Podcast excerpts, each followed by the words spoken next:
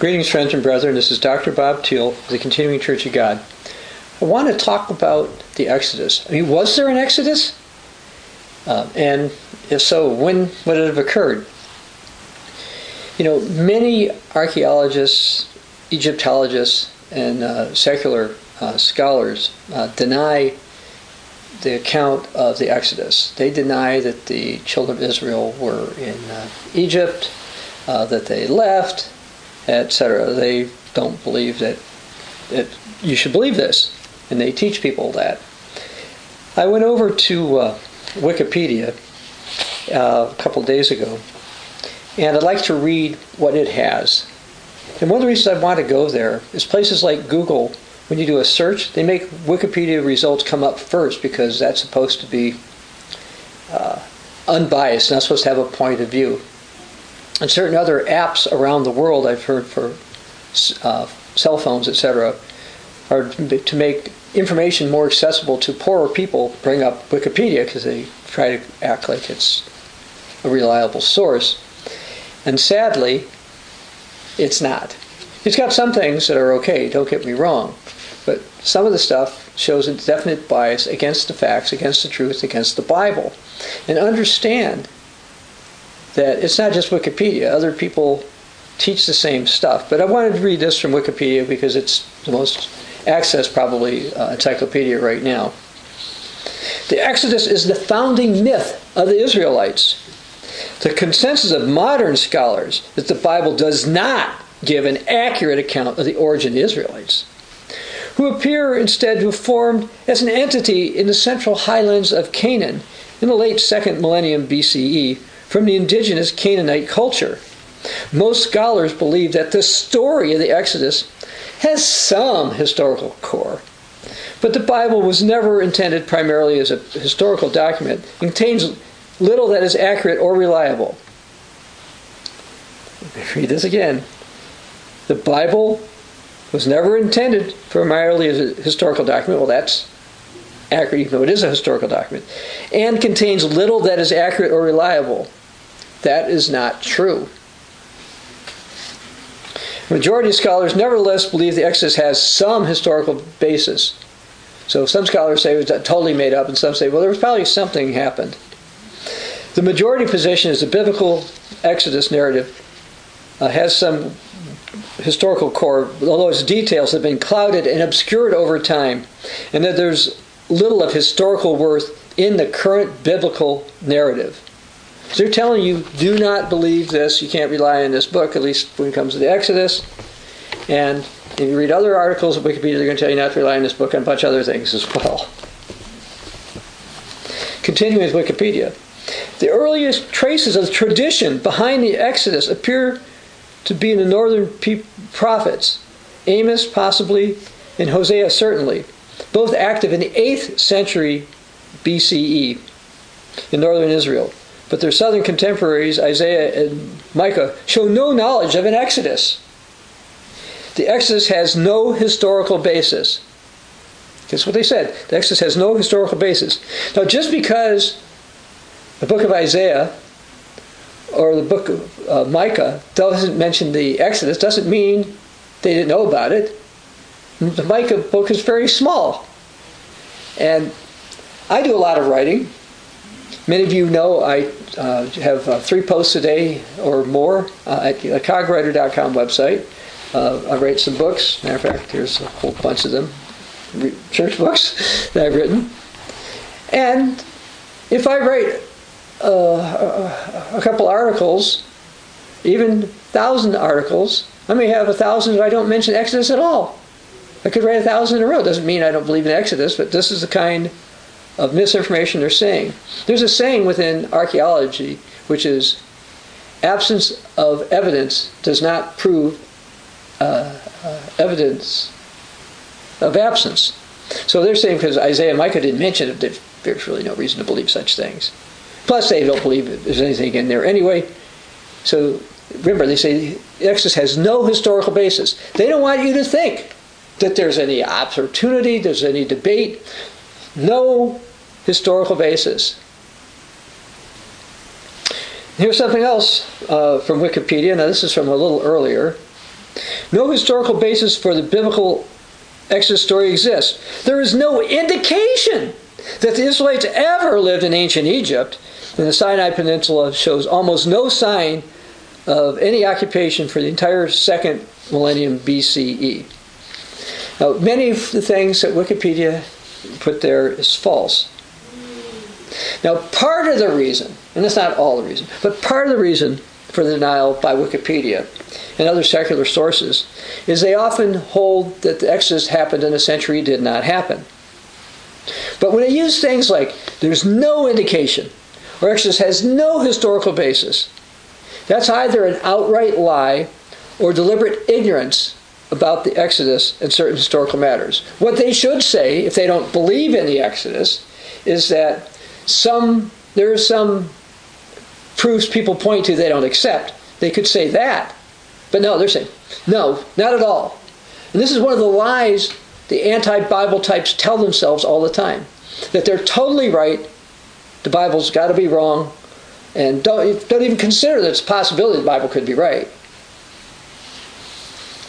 Anyway, what's happening with Wikipedia is not a new development in the 21st century. In the 20th century, I've got a report here from uh, the old Tomorrow's World magazine, uh, an article called The Exodus from April 1971. Uh, they quote a scholar saying, There's no record of any Exodus in the Egyptian records. Uh, and they go through this and say that uh, it's, just, it's just not the case. And it's just a tradition that they did this. And so they don't accept, didn't accept in the last century, but it's worse in this century. In the last century, there was a bit more debate within scholars. But as I mentioned before, one of the problems that they have is that they go to the wrong date. Now, what's interesting to me is I've read Wikipedia's articles on the Exodus, and they change them a lot, by the way. Now, that's a good and a bad thing about uh, Wikipedia. The good news is they're willing to change. The bad news is a lot of times they change in the wrong direction, which is actually why I quit writing for Wikipedia, because I work, wrote for Wikipedia back in the 90s. And even though they claim to have no point of view, even when you put a factual statement there, they would get often get removed. Anyway, one of the reasons that uh, with Wikipedia they said Exodus supposedly happened around 1250. They cite somebody, they used to cite somebody was not really any proof, uh, as proof that that's what Christians believe, but that's not the case. Uh, myself, uh, other Christians, the late Dr. Herman Hoeh, all pointed to a time, not in the 13th century BC or BCE, which is what 1250 would be, but in the 15th century BC or BCE, um, one of the reasons, by the way, to use BCE before the Common Era, Jesus was actually born uh, before Christ. Uh, so BC was supposed to have been before Jesus was born and AD after he came. Uh, and they're off a few years on there. Well, anyway, there is evidence that the children of Israel were in uh, Egypt uh, prior to the 15th century. Now, it's true in the 13th century they were not there, they had left. Uh, there were some encounters, we'll get to that later. But there are documents in the Egyptian records of some of the things that are recorded in the book of Exodus, even though scholars often and repeatedly say there is no evidence in the Egyptian records of anything like what happened in the book of Exodus.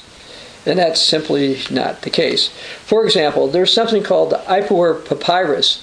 Now, Wikipedia used to have information about that regarding the Exodus. Now, at least when I look this week, they have a link at the bottom somewhere on the page to the uh, Ipuwer Papyrus, but in all the discussion, they don't mention it at all.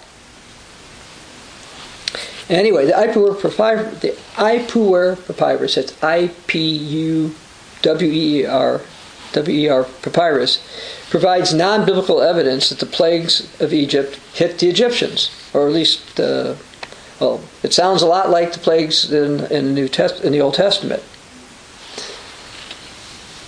Now, I will this I'll read this from Wikipedia. Ipuwer, a name typical of the period from 1850 to 1450 BCE, The Ipuwer papyrus has been dated no earlier than the 19th dynasty, around 1250 BCE, but it is now agreed that the text itself is much older. So this part, they have it at least partially right. And they say the Ipuwer is supposed to cover a period from 1850 to 1450 uh, BC. And I would say that it actually covers a period more to 1440, but okay. But places like Wikipedia deny its relevance. And part of the reason we have problems uh, with some scholars on when the Exodus occurred is that they are confused about the Ramses Pharaoh. There's a misconception, and this misconception was portrayed in the famous 1956 movie with Charlton Heston, The Ten Commandments. Uh, was, Charlton Heston was Moses in this, and Yul Brynner was supposed to be Pharaoh Ramses. And some other movies have done the same thing, saying, well, Ramses was the Pharaoh, and the, he was the Pharaoh from 1279 to 1213. Therefore, the Exodus was in that period of time, the 13th century. Except the Bible doesn't say that Ramses was the Pharaoh. Oh, then why did they come up with that? Uh, we'll get to that later. Uh, and they ignore the fact that the Exodus occurred earlier. He says, we know it didn't occur during the time of uh, uh, Ramses II. Now, I'm not going to read this, but you know, you can go through the uh, book of Genesis, in particular chapter uh, 41, and you can read various things about Joseph going into Egypt, being in Egypt, and the, the famine in Egypt, and there were seven years of famine and all that type of a thing. And there's others saying to something that like that uh, never actually happened. Uh, even though it's also repeated in the book of Psalms of 105 uh, verses 16 and 17 also said this happened. And certainly such a, an event did occur. There is something that might confirm it. And let me explain why I say might just a minute. It's something called the famine of Stella or Stele or Joseph Stone. Okay? And it's a message supposedly sent by Zoser, who was a pharaoh of the third dynasty and a ruler of the city of uh, Elephantine. And here's what uh, uh, Zoser allegedly wrote. And I say allegedly because I don't think Zoser wrote it. I was in distress on the great throne, and those who are in the palace were in heart's affliction from a very great, great evil. Since the Nile, that's the major river in Egypt, had not come in my time for a space of seven years. What happened in Egypt was the Nile would flood, and uh, flooding brought fertilizer involves water, and uh, renewed the land so they could farm it. Anyway, continuing, he says, Grace, excuse me, grain was scant, fruits were dried up, and everything which they ate was short. The infant was wailing, the youth was waiting, the heart of the old men was in sorrow. The courtiers were in need, the temples were shut up, the sanctuaries held nothing but air. Everything was found ancient. So this is a, t- a report of a seven-year famine that hit Egypt. Now, the, the famine Stella or Stele, and by the way, I looked up different ways how these is pronounced, and it was funny. One says uh, Stele, the other say Stele, another say Stella. Anyway, irrespective of how it's pronounced. And I went to places to say, how do you pronounce this? Oh, that's why I thought that was interesting. Anyway, that this was written on was dates from the uh, 4th to 1st centuries BC. I think they got the name of the pharaoh wrong because I think it looks like somebody like Senuseret the third at the time. So what am I saying? There's a document, or it's not a document. There's an archaeological uh, artifact called the famine stela, stele, that has this stuff inscribed on it, but it was written a thousand years after the Exodus, and like 15, uh, 1600 years after Joseph was in Egypt. Uh, that's about right. It was by my numbers here. And I think they just got the name of the Pharaoh wrong. And I think they got the, I think it was so long after the fact they just got it wrong. Now, some believe that uh, Pharaoh was mentioned in this and that he had a, a, a different name. And he was the Pharaoh, he was the prime minister, if you will, at, at the time. So let me read something. And one of the reasons I'm talking some of the stuff about Joseph is again, remember, the modern scholars tell us there's no evidence that the, the Semitic Israelites were in Egypt in, in any of these periods of time. One has got to do, let me read something here from Israel 365 News. Tim Mahoney's drive led him to a 12 year search for evidence the Israelites sojourned in Egypt. The investigation shows that an alphabet showed up in Egypt exactly when I believe Joseph was in Egypt. The early form of writing influenced the message of the Bible. Here's another thing. And By the way, some have claimed that Joseph was the originator of writing.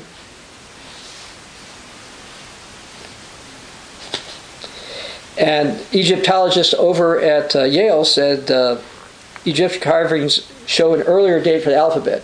One of the complaints people have about the Bible and the book of Exodus, by the way, is they say Moses could not have written it because there was no writing at the time, or there was no Hebrew at the time. It's, as far as we can tell, there was not ancient Hebrew at the time, or Hebrew the way we now know it. But we do believe there was a script that seemed to have been based on hieroglyphics, uh, which was the original alphabet, the one the Yale professor was referring to. And that this is consistent with the fact that a Semitic people was in there. Now, another article regarding that says Who was the first people to use the alphabet? The Semitic people of Egypt, says a fresh discovery. Egyptologists found limestone inscriptions in the desert west of the Nile, probably the earliest known of alphabetic writing. When I say alphabetic writing, that means opposed to picture writing. Hieroglyphs were just pictures. Discovery may fix the time and place of the origin of the alphabet. Carved in soft stone in writing in a Semitic script, like Hebrew or Proto Hebrew, with Egyptian influences. It's been dated between uh, 1900 and 1800 uh, BC, roughly shortly around the time that Joseph was there. And again, others have said Joseph was the originator. Anyway, this article says it's two to three centuries earlier than previously thought. The first experiments with alphabet thus appeared to be work of the Semitics who had lived deep in Egypt and not in their homeland in the Syria Palestine region. And these are the earliest alphabetic inscriptions, considerably earlier than anyone thought likely. John Coleman Darnell, an Egyptologist at Yale University, told the New York Times. Also, I'd like to read something else. Uh, this is about some items that were found near Ramses in Egypt. The non Egyptian pottery and grave goods are identical with those of the Middle Bronze Age in Palestine. Archaeologically, it's as if the site were actually in Palestine. And this is again referring to the time period when the children of Israel would have been in Egypt. Even though, again, places like Wikipedia try to tell you there's no evidence, there's nothing at all, so it could not have happened. Now, I mentioned Ramses, and the term Ramses or Ramesses is mentioned in the Bible several times. Three are in conjunction with the children of Israel leaving that area, like in Exodus 12 37, Numbers 33. But let's go to the book of Genesis, chapter 47.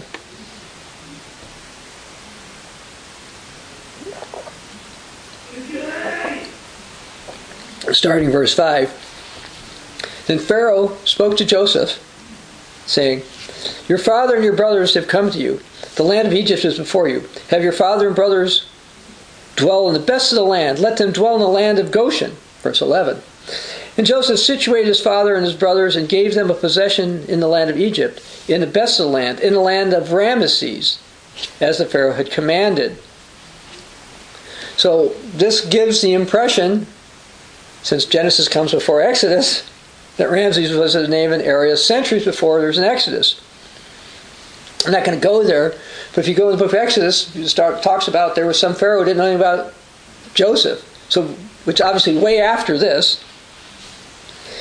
Now, the term Ramses means, uh, according to Wikipedia, Ra is the one who gave birth to him. Now, Ra is an important god to the Egyptians, or was, and because of its location, and that's where the sunrise is perceived elsewhere. It could be area called Ramses could be perceived to be the child of Ra, and Ra was a god of uh, Egyptians for many centuries. He was their sun god, and he'd become a from uh, 2,500 years BC. He'd become a major god in the Egyptian religion, according to this. Uh, now, if you go to Exodus chapter 12, verse 40. we read Now the sojourn of the children of Israel who lived in Egypt was 430 years. And it came to pass, at the end of 430 years, and that very same day, came to pass the armies of the Lord went out the land of Egypt. And so we've got during this time period when uh, the Egyptians were worshiping Ra, children of Israel were over there. As I mentioned in Exodus 1, in verse 8 talks about a, a new king over uh, Egypt who didn't know Joseph.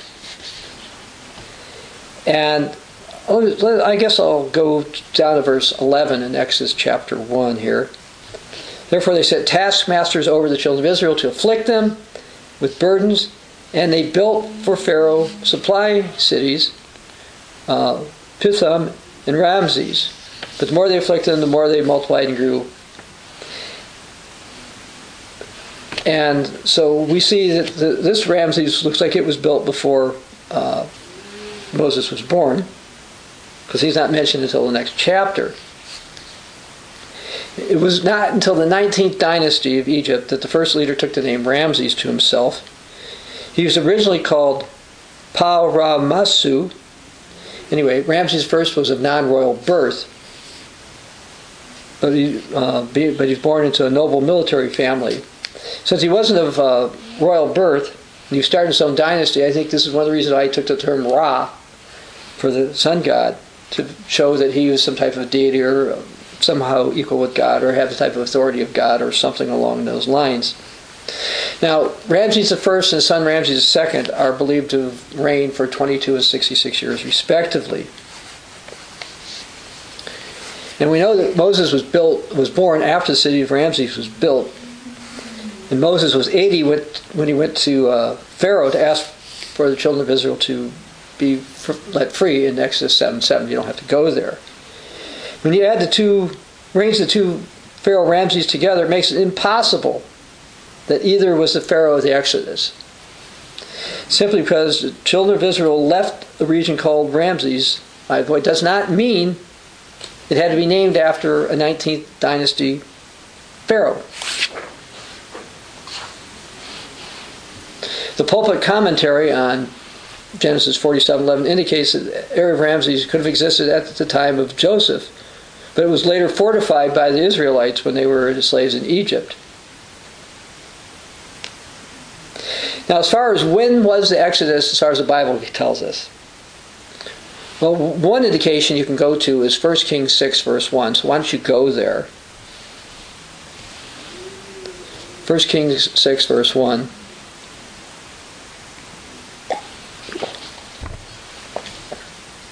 And it came to pass in the 480th year after the children of Israel had come out of the land of Egypt, in the fourth year of Solomon's reign over Israel, in the month of uh, Ziv, which is the second month, he began to build the house of the Lord. So from 1 Kings 6 1, we see it's 480 years from the Exodus from Egypt to the fourth year of Solomon's reign. Again, another reference to the Exodus. Okay, so it's not just the book of Exodus that has Exodus. You, you see this in uh, Kings, Psalms, and various passages of the New Testament.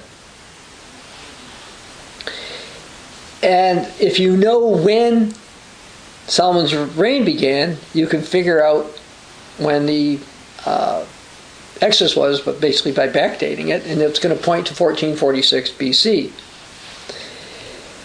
Various references say that uh, Solomon reigned from 970 uh, AD, I mean BC. You got to take four years from that because you go backwards uh, when it's BC. So you get four years from that takes you 966. Now, of course, not all scholars agree that it was 970, but they're all pretty much pointing to a period of time pretty close to that, and pretty much none of them, no scholar I'm aware of, thinks that uh, Solomon reigned a period of time that would make 1250 work out. Okay, it just doesn't. So the the false date that the Wikipedia crowd and many believe that the Exodus allegedly was in 1250 doesn't tie in with the evidence, doesn't tie in with the Bible. The Bible says it couldn't be then. So they say, well, it didn't happen in the 13th century. Of course, it didn't happen in the 13th century because there's no evidence it happened in the 13th century. It didn't happen at all. No. If they would believe the Bible instead of saying the Bible was historically inaccurate or not historically accurate, they would realize wait a second, it's got to be pointing to sometime in the 15th century BC for the Exodus. And then if they would bother to look there, uh, they could find more information out about it.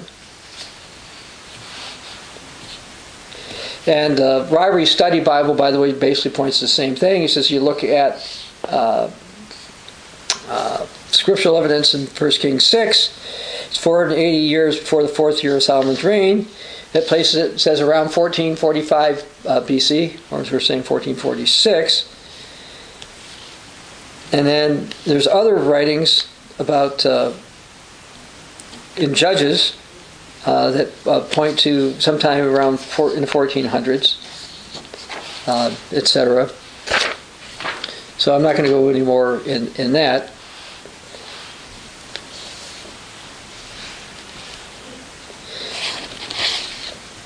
And now, some have pointed to other dates as well, uh, but I want to point to, read some, about something called the Brooklyn Papyrus.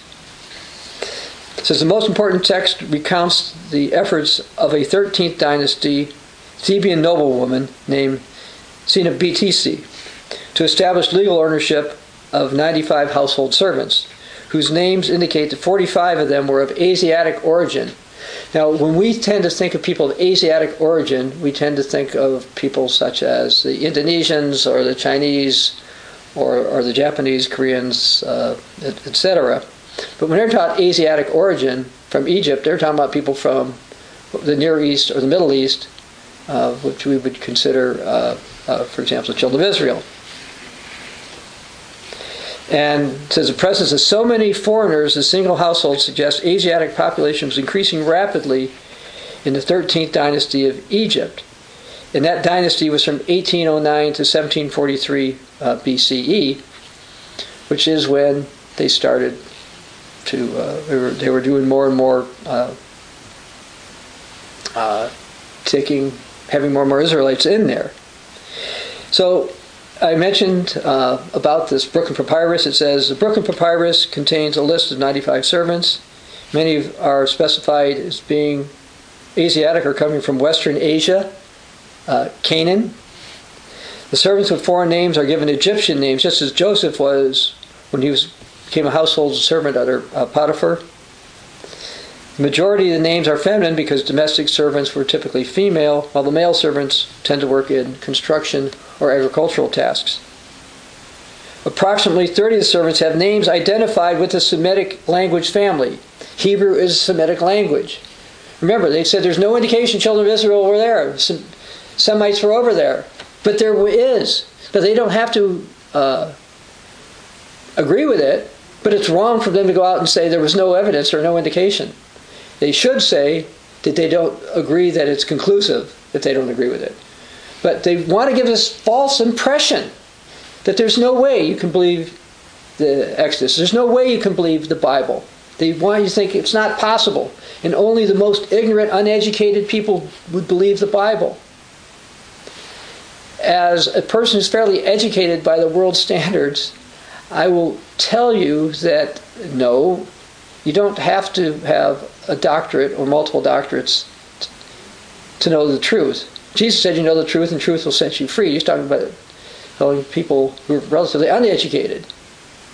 And he also said his word was truth. And his word is truth. Don't fall for lies of false scholars, even if there's lots of them who say the same nonsense. Um, I'll digress for a moment. We have a booklet.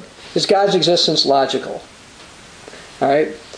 And this basically explains why the evolutionary view of uh, life coming and the origin universe from the evolutionist types is flat out wrong. It's inconsistent with true science. Yes, but all the universities, all the great universities, and the great men and women of science believe in this trash. It is trash, by the way.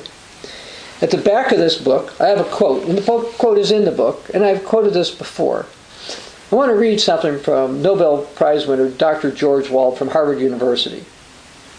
Here's what he said The reasonable view was to believe in spontaneous generation, life from nothing. The only alternative is to believe in a single primary act of supernatural creation. There is no third position. So I think he's right about that. There's only two possibilities. Either somehow everything came from nothing, or there was a supernatural creation. Those are the only two options. Then he says, one only has to contemplate the magnitude of this task to concede that spontaneous generation of a living organism is impossible. Well, if that's impossible, then what's the only other alternative? A supernatural creation. And that's what he should have concluded. But that's not what he did. He said, Yet, here we are as a result, I believe, of spontaneous generation. he ignores science. Let me assure you, many archaeologists and people at Wikipedia and Facebook and various other censors of the truth don't believe in the truth. And many so called fact checkers out there on the internet get it wrong as well because they have an agenda. Whose agenda? Satan's agenda, not God's agenda. Satan is called the God of this world or God of this age. And they listen to him. They don't know that they're listening to him, but that's what they're doing because they overlook the truth. Anyway, uh, I'm not going to go through everything I've got on this, but I've got an article at the cogwriter.com website. When was the Exodus? Uh, did it happen? Uh, cogwriter dot com website goes in a lot more depth on names, uh, etc. Also, back around 1900 BC, uh, there was one called uh, Neferti, not to be confused with Nefertiti, who's complaining that these Asiatics uh, had infiltrated the delta. They had come in there. And we, we have evidence that children of Israel were in Egypt. There's also color, colorfully dressed Bedouins identified as 37 Asiatics who asked for permission to enter Egypt in 19th century wall painting. And it said these Asiatics and foreigners came to Egypt to graze and water their livestock. And we know that the children of Israel, the literal Israel and his children, came with their flocks and herds into Egypt to water their livestock. There is evidence that the children of Israel were in Egypt by the time of the Exodus. But you've got scholars who tell you there is no evidence.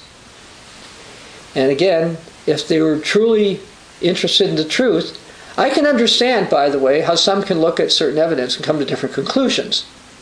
Okay? We have that happen sometimes with Scripture, particularly in certain things that may not be as clear. We have this happen a lot of times if somebody is a witness to an event, whether it's a crime or something else. Uh, people don't always see things exactly the same way. But it's one thing to have a difference of opinion on what the facts mean, but it's quite another to say there are no facts when there are. And places such as Wikipedia should know better.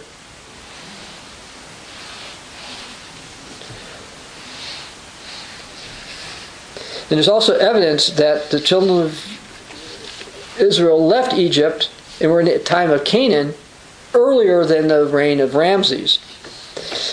there is the name Israel on something called the Berlin Statue pedestal relief, which is from 1350 BC, which is about 100 years after the children of Israel left uh, Egypt. And it was uh, purchased in 1913, but was undiscovered. It was laying around in the Berlin Museum until somebody published a paper about it in 2001. Then in 2010, some other scholars did uh, more study of it. In 2012, they did some uh, 3D scans and all that stuff. Said the name does say Israel. The fragment uh, dates from 1350 to 1213. And it's a granite block that this is on, and so they've, they've, they've demonstrated that. And there's also more evidence. Uh, in his book, Dr. Doug uh, Petrovich's book, uh, The World's Oldest Alphabet, uh, he ties together uh, Hebrew letters and Egyptian hieroglyphics. He goes to that in great depth. Uh, he found some trans, some things he found written that point to Moses, where they spell M O S H E, which is the way I've seen it spelled in some other languages. Moses is actually Moshe in Hebrew, so that's how it tends to be spelled. But people overlook that. The Apostle Paul warned in Romans 1.22, you don't have to go there, about those who professing to be wise, they become fools. Now in uh, 1983, the late uh, Worldwide Church of God scholar Dr. Herman Hoeh, who I slightly knew, a little bit, he felt that uh, the Exodus date was uh, 1443, and it was during the reign of uh, Amenhotep II, who reigned jointly with, for uh, two and a half years with Thutmose II, oh, excuse me, Thutmose III. And, it, and his, the daughter of Thutmose the One, whose pharaoh was called Hatshepsut, and that she's the one who adopted Moses.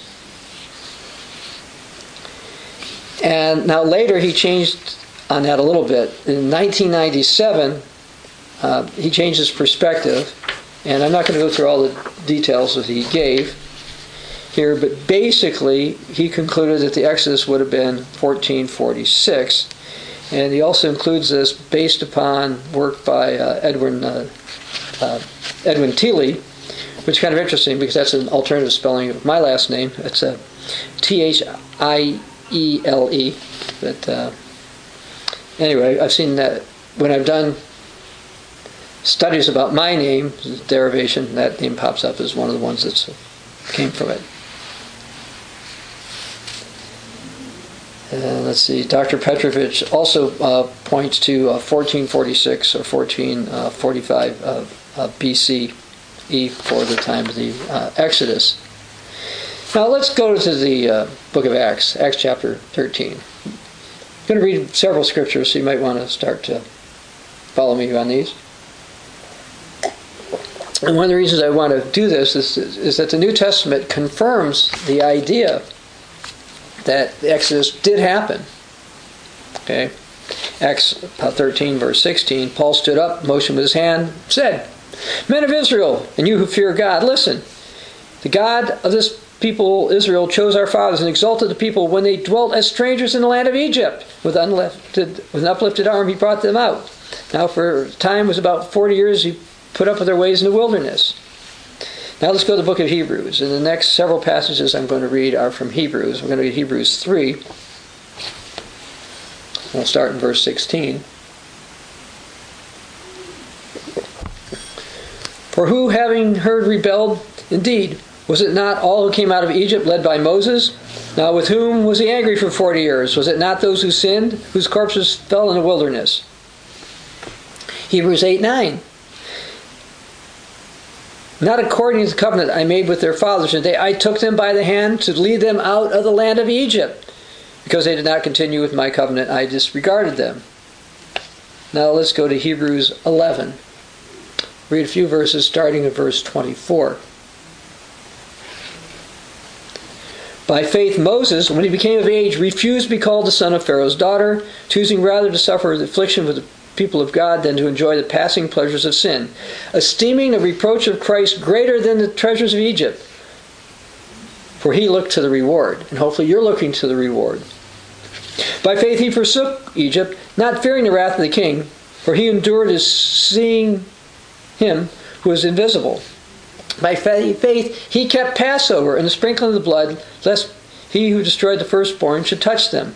By faith they passed through the Red Sea as by dry land, whereas the Egyptians attempted to do so were drowned.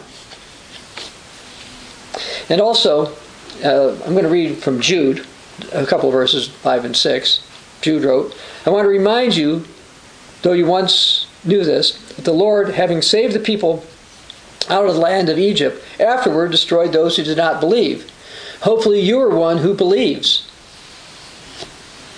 As far as the time period goes, um, let's go to the book of Acts, chapter 7.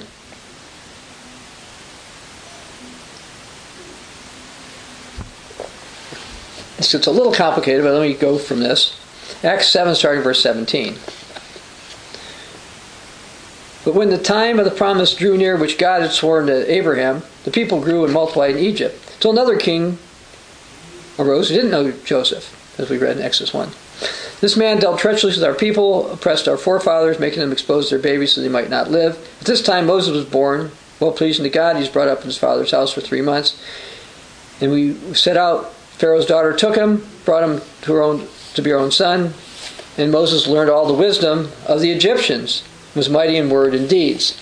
Which is one of the reasons why, I, by the way, say Moses wrote what we say he wrote in the Bible. Jesus said Moses wrote part of the Bible. And we go into that in depth from a, a book we have. It's online, Who Gave the World the Bible. Uh, this booklet, this one and any other one I may hold up, by the way, are available free at the www.ccog.org website. ccog.org. CCOG standing for Continuing Church of God. Go ccog.org website.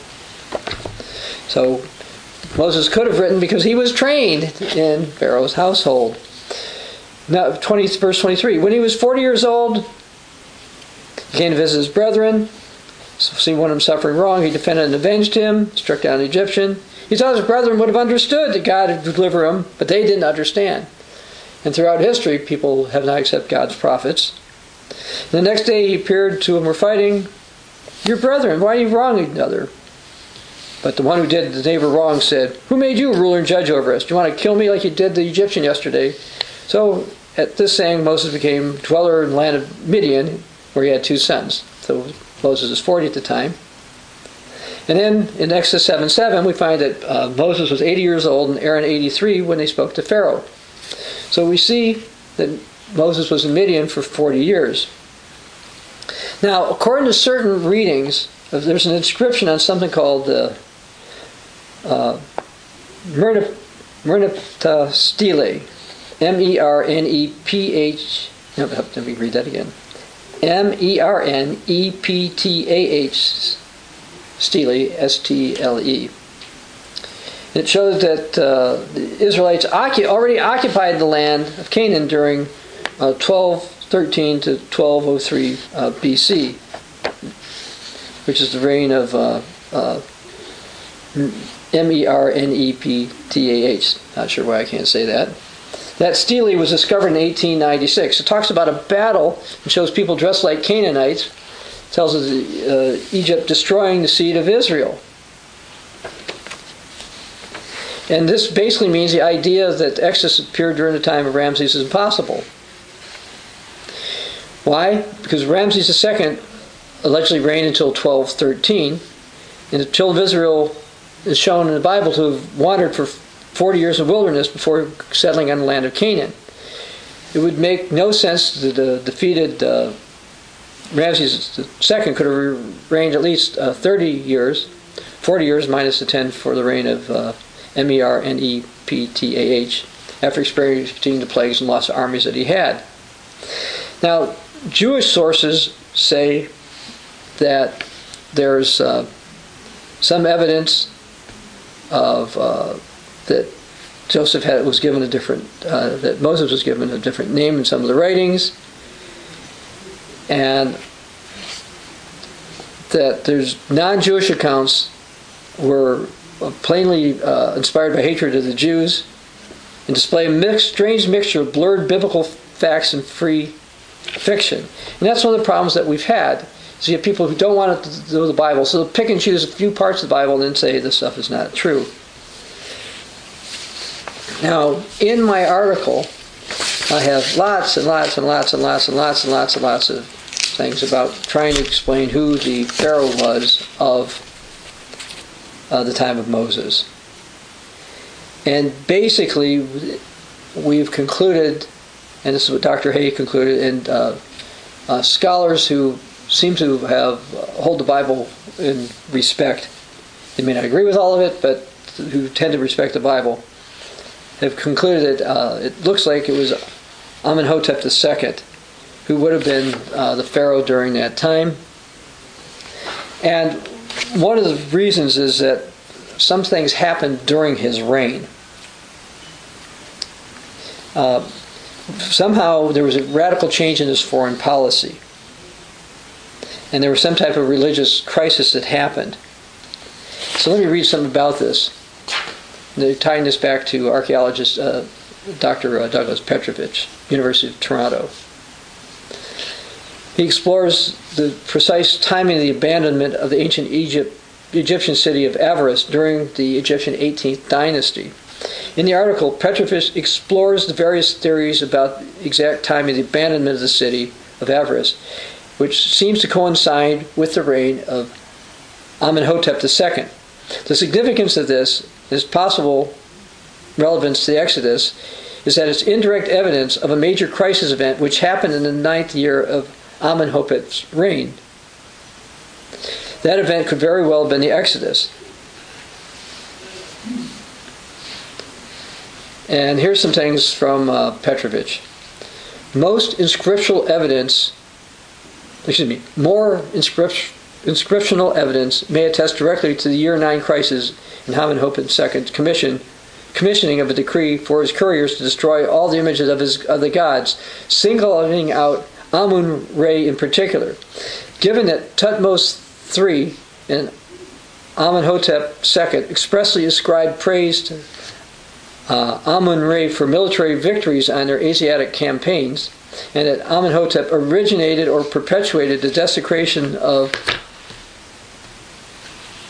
Hatshepsut's images throughout Egypt, and Hatshepsut was Moses' uh, the one, the one, the Egyptian princess who adopted Moses. He claimed to be his mother. There's plenty of reason to hypothesize that the religious crisis and subsequent decree to destroy all the bodies of Egypt's deities through the land may be intricately bound to the military and political turmoil of his year 9. Moreover, potential interruption of the high priesthood of Amun during this time may also attest to this perfect storm of events. Therefore, religious crisis focused on Amun-Re at the time may have been initiated by Amenhotep II as a result of his devastating loss in battle, which coincided with the abandonment of their principal naval base from which military operations from Asia were launched and led to an unavoidable shift in foreign policy. Basically, what happened from a biblical, biblical perspective, presuming Amenhotep II was the Pharaoh, is the plagues of Egypt. And we have sermons that we've done on this that you can find at this channel, where we go through and show a couple things about those plagues. One is that they are connected to various Egyptian deities. God was showing the Egyptians and the Israelites, for that matter, that the gods of Egypt were of no value. And he various plagues were against this god or multiple gods or goddesses that the Egyptians had. Well, this caused a massive crisis in Egypt and would explain why um, Amenhotep would have destroyed a bunch of the idols of these gods because they didn't protect them. And because didn't like what happened with Moses, uh, the, the adopted mother of one of his relatives, which destroyed everything associated with her, he could as well. So that's totally consistent with what happened.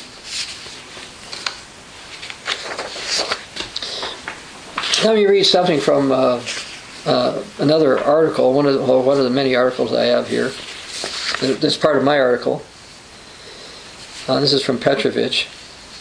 It says God told Moses he would harden Pharaoh's heart and the Pharaoh would refused to free the Israelites. God instructed Moses to tell Pharaoh, this is from Exodus 4, Thus says the Lord, Israel is my uh, first, is oh, my son, my firstborn, but you've refused to let him go. Behold, I will kill your son, your firstborn. After the ninth plague, God repeated this prediction uh, in uh, Exodus 11:5.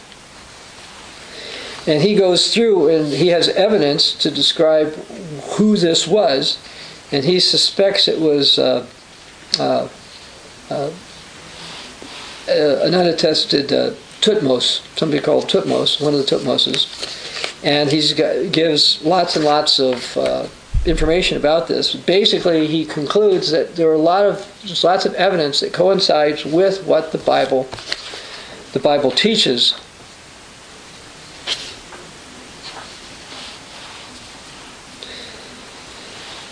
Now, biblically, so there's something also called the dream stele, which also talks about uh, essentially uh, the death of a son, etc., of a Pharaoh. And in Exodus 12:29, we know Pharaoh's son died because it says in Exodus 12:29, came to pass at midnight that the Lord struck all the firstborn in the land of Egypt, from the firstborn of, Egypt, of Pharaoh who sat on the throne, the firstborn of the captive who was in the dungeon, the firstborn of the livestock. Now, when this happened, of course, they wanted the children of Israel gone. If you're in Exodus 12, we're going to go to verse 30. So Pharaoh rose in the night, he and all the servants, and all the Egyptians. And there was a great cry in Egypt, for there was not a house where there was not one that was dead. Then he, that's this Pharaoh, probably Amenhotep, called Moses and Aaron by night and said, Rise, go out from among my people, both you and the children of Israel. Go and serve the Lord as you said. Take your flocks, your herds, which you said, and be gone, and bless me also. Egyptians urged the people they might send them out of the land in haste, for they said, we shall all be dead. So God's killed all this stuff, we could be next. So the people took their dough before it was leavened, having their kneading bowls bound in their clothes on their shoulder, bound up their clothes on their shoulder. Now the children of Israel had done according to the word of Moses, and they'd asked from the Egyptians articles of silver, articles of gold, and clothing. The Lord given the people favor in the sight of the Egyptians, so they gave unto them what they requested. Thus they plundered the Egyptians. Then the children of Israel journeyed from Ramses to Succoth, about 600,000 men on foot plus children. Now, there is a record in this Ipuwer papyrus that I was referring to before that talks about the loss of gold to the Egyptians. Papyrus 3 6 through 10. Gold is lacking. All the handicrafts is at end. The king's palace is despoiled. Behold, no craftsman works. The enemies of the land have spoiled its crafts. People are stripped of clothes, spices, and oil. Everyone says there is none. Well, that's consistent with the biblical account, but they say there's no evidence. Also, notice also, if you're in uh, Exodus 12, go down to verse 38. A mixed multitude went up with them also in flocks and herds and a great deal of livestock. And they baked unleavened cakes on the dough which they had brought out of Egypt, for it was not leavened, because they were driven out of Egypt, could not wait, and they prepared provision for themselves. Now there's another record in the Ipuwer Papyrus. It seems to tell of Egyptians who became foreigners. Those who were Egyptians have become foreigners, is actually what it quotes. So the children of Israel were sort of considered to be Egyptians because they were in that Egypt for uh, hundreds of years, but they became foreigners. Here's some else in Ipuwer papyrus. Indeed, every dead person is a well-born man. Those who were Egyptians have become foreigners and are, and are thrust aside. Yeah, the Egyptians thrust the Israelites out. And that's in Ipuwer papyrus. Here's another part from it. Uh, this is uh, section, okay, the, other, last one was 4 1. This is from 5 2 to 3, Ipuwer papyrus. Indeed, Magnets are hungry and perishing. Followers are followed because of the complaints. Indeed, the hot tempered man says, If I knew where God is, then I would serve him. People were suffering because of the plagues of Egypt. And, and so we, uh, some of the mixed multitude, by the way, that went with the children of Israel were probably Egyptian. And so the uh, Egyptians became foreigners. And that's something that we, we see. Now, as far as written evidence about the Exodus, the following is related to the uh, Greek historian H E C A T A E U S of Abdera, and an Egyptian priest and teacher called C H A E R E M O N, the Roman historian Tacitus, and the Greek historical philosopher Strabo. Says the author of the earliest non-biblical account of the Exodus is this guy of begins with an H of Abdera, who came to Egypt around 320 BC. In his version, the story begins the moment of distress. A plague is raging Egypt. Egyptians interpret this as divine punishment for the presence of aliens and the introduction of alien rights and customs. Consequently, the aliens are just expelled. Some, under the leadership of Codrus and Danaus, colonized Greece, while others, under the leadership of Moses, colonized Palestine. Now, according to this H E C A T A E U S person, Moses forbade the making of divine images. Well, we know with the Ten Commandments it said don't have images for God.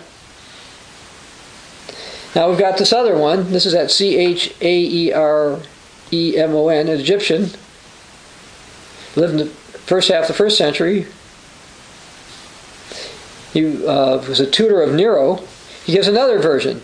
He said the goddess Isis appeared to uh, King Amenophis, which is Amenhotep, by the way, in a dream and reproached him because of the destruction of her temple in the times of war. Advised him to purge Egypt of the lepers, of the foreigners. The king gathered 250,000 lepers and expelled them from Egypt. Their leaders were Moses and Joseph, whose Egyptians' name were Tisithen and Peteseph. So you've got uh, another account. There's 250,000 lepers, Well, the Bible says 600,000 men plus others being purged. And there's also something from Pompeius's, uh, Trogus's Historica of Philippi. Here, Moses was not an Egyptian, but is called the son of Joseph. Well, he was uh, not quite a son of Joseph, but anyway. And when he leaves Egypt, he took the sacred objects of Egypt, and while re- trying to recover these objects by force, the Egyptians were forced by storms to return home. Well, you may recall when the children of Israel went through the, the Red Sea, the army of Pharaoh, the Egyptian army, got destroyed by a, by that same sea. And some people think that you know some there was got some kind of weather involved. Oh, God probably has some strong wind blowing for a time and then push back together. But, and then Tacitus gives a summary that combines many aspects of the Exodus tradition. Egypt is struck by an epidemic that leads to bodily deformities. And we read about various things related to that in the plagues. The king consults an oracle that learns he's got to uh, rid his country of this race of people because their gods detest them. The Jews are, uh, the children of Israel are driven into a desert, but they find a leader in Moses who brings them to Palestine and founds Jerusalem. In order to consolidate his authority, according to this story, Moses institutes a new religion, which is the exact opposite of all the other religions. Uh, Tacitus and as well as these others characterize the Jewish concept of God as monotheistic and aniconic. Aniconic means against idols and images. Tacitus writes The Egyptians worship many animals and monstrous images. The Jews conceive of one God, and with that of the mind only. They regard those who make representations of God in man's image from perishable materials as impious. That supreme and eternal being is incapable of being representation and is without end. Now, according to Strabo, there was an Egyptian priest named Moses. He felt dissatisfied with the Egyptian religion, decided to found a new religion, and he left and took his followers to Palestine. So we see this in many accounts. Now, of course, places like Wikipedia are going to say, well, these came later, after the children of Israel made all this stuff up. But things like the Ipuwer papyrus did not. They, they were there uh, beforehand.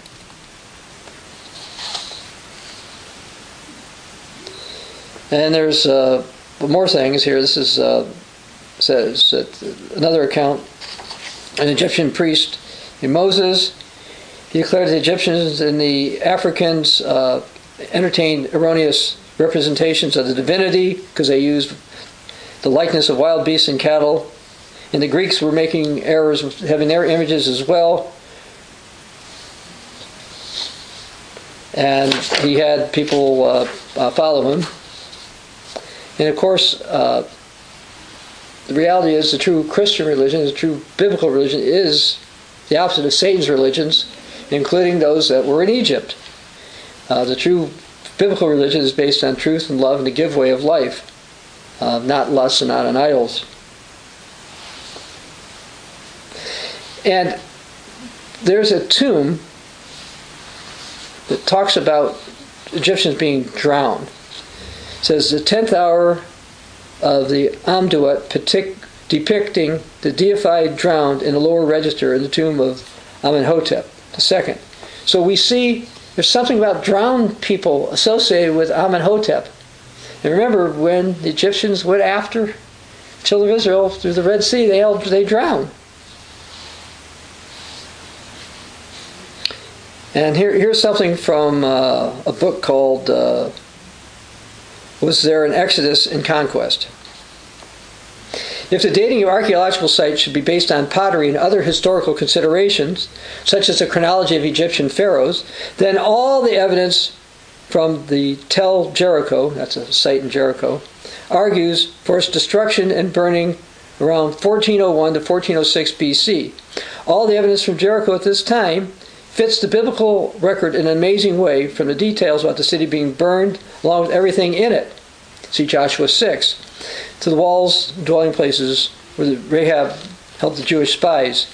Continuing research at Jericho and now new research at Tel Makor, which they believe might be the biblical uh, Ai, is yielding results that confirm the biblical co- record of Joshua's conquest in amazing ways. Most critical scholars place Ai at this El Tel, but there's no evidence of destruction there which fits the biblical description. However, just one kilometer West is another site which very well could be the biblical site of Ai. Now, for the Exodus to take place in 1446, which is what I said, then you have 40 years in the wilderness. That would bring it to 1406, which is a likely time of the destruction of Jericho. So it fits. There is all kinds of evidence out there. And there was a researcher by the name of John Garstang who excavated the uh, ancient Jericho, and he came to the conclusion its destruction took place around 1400. And understand when they come up with these dates, it's really tough to be really precise.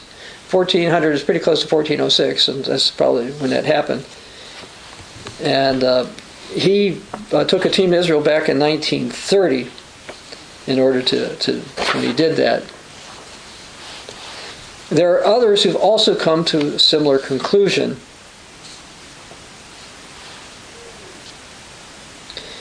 All right, now there's something else I want to show. Now there's some artifacts that I think might be interesting. Here's something that was uh, a find called the Soleb Temple inscription. I'm going to show this, and I know it's not going to come out very, maybe this is most clear, but there it is below my finger here. This hieroglyphic corresponds uh, very precisely to the Hebrew uh, tetragrammaton, YHWH or VH, Yahweh, and, and antedates its oldest occurrence on the Moabite stone by over 500 years. And so this points this idea of the term of Yahweh being around earlier because you've got people saying it out of something that was invented later. And uh, Pharaoh Amen, Amenhotep III knew about Yahweh, therefore, in 1385 because of this inscription. Okay, and it was his grandfather or father, uh, Amenhotep II. So there is all kinds of evidence out there that the children of Israel were, were there. Now, Josephus wrote a few things. This is the first century uh, uh, Jewish scholar. He talks about uh, uh, was a king's daughter. She went to the uh, banks of the river. And she's the one now known as uh, uh, Hatshepsut. And talks about this. She finds Moses. She brings him up. Talks about Miriam. And she calls him Moses from what happened. And from the Egyptians call water by the name of Mo. And so when they're saved out of it by the term Usus, put those two together, they came to uh, Moses, according to Josephus. Now, Josephus said that uh, the daughter of Pharaoh was uh, Thermuthis, which is very similar to the name Thutmose. Thutmose. And if you can go through the de- details, I'm not going to go through all of them here. I'll refer you back to my paper where I've got a bit more details on some of this stuff. I just don't. It's it's a lot to read, but to make to shorten it, there's all kinds of evidence that we know who Pharaoh was during the time of the Exodus. It was not Ramses II. It was, appears to be Amenhotep II. We know who the, the, princess mother, adopted mother of Moses was. Uh, and if, when you look at it, it, it uh, again points again away from the Ramses II situation.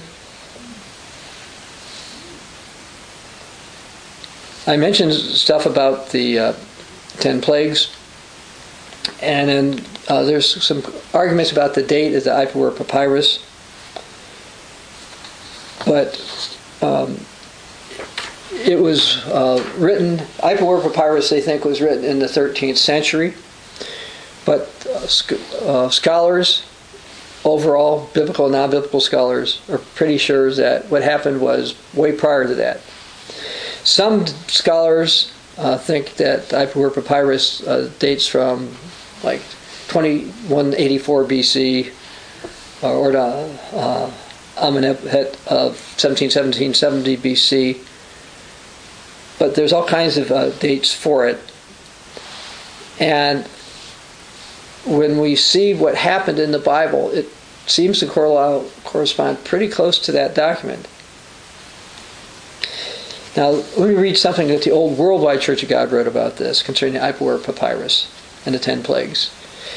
Now, again, I understand that scholars may differ on the timing of this and the dating of it, but again, the Ipuwer Papyrus, the oldest copy we've got is from the 13th century, and it was for an earlier period. Now, we're saying it's talking about events from the 15th century. And the old Worldwide Church of God had a similar view. And it says, the account of the ten lost plague, ten last plagues, ten plagues, is what's called the Ipuwer Papyrus. It matches the biblical re- record in detail. The phrase "all is ruined" occurs at least twice. In Upper Egypt, Pharaoh's servants asked him, "Do you not understand that Egypt is ruined?" So we see that from Scripture. Anyway, as I mentioned, it has a lot of details that align with uh, the plagues of, of Egypt. And these are Egyptian sources. A lot of these things I'm talking about are Egyptian sources with inscriptions and some steles, etc. Yet you've got scholars like Wikipedia said there's no indication the biblical account's not accurate. They don't want to prove the biblical account accurate. Why? Because it goes against their agenda. They got a different agenda and it's not God's. Anyway, was there an Exodus? Certainly there was an Exodus yes, it was uh, documented in the Bible. Now, another odd thing about scholars, if they find writings regarding other peoples that don't come to the Bible, they usually think that they're accurate. Okay? But when it comes to the Bible, they seem to have an opposite view. We can't believe the Bible, can't believe the Bible, can't believe the Bible. Now, on the other hand, there are some biblical archaeologists who, or, or various scholars who say, okay, the Bible must be true, therefore let's go out and look for evidence And that's something that uh, I've tended to do on various things. Uh, and you can find stuff if you're looking for it. But a lot of people, a lot of scholars don't want to. They want to prove the opposite. They hold the Bible to a different standard than other archaeological information because they want to believe it's just the founding myth, etc., so that the Israelites would believe certain things and it doesn't have to be true. So, yes, there absolutely was an Exodus. The Bible says it. You can rely on that. I would make, make one other comment here. Uh, we've got another book I should hold up here called Proof Jesus is the Messiah. And one of the reasons I hold this up is if you read this book and study it, you'll be able to prove that Jesus was the Messiah. A lot of scholars discount that as well, but the reality is that is true. Jesus absolutely was the Messiah. And you can prove that if you're willing, which also proves that the Bible is accurate, my opinion. Anyway, I think the Exodus looks like it was around 1446. As far as various experts and stuff, you know, in 2 Peter 3 3, you don't have to go there. Peter was inspired to write, knowing this first, that scoffers will come in the last days, walking according to their own lusts. They don't want to believe the God of the Bible. They don't want to believe Jesus is the Messiah. They don't want to have to live as Jesus taught. Apostle Paul warned in 1 Timothy, excuse me, 2 Timothy 3,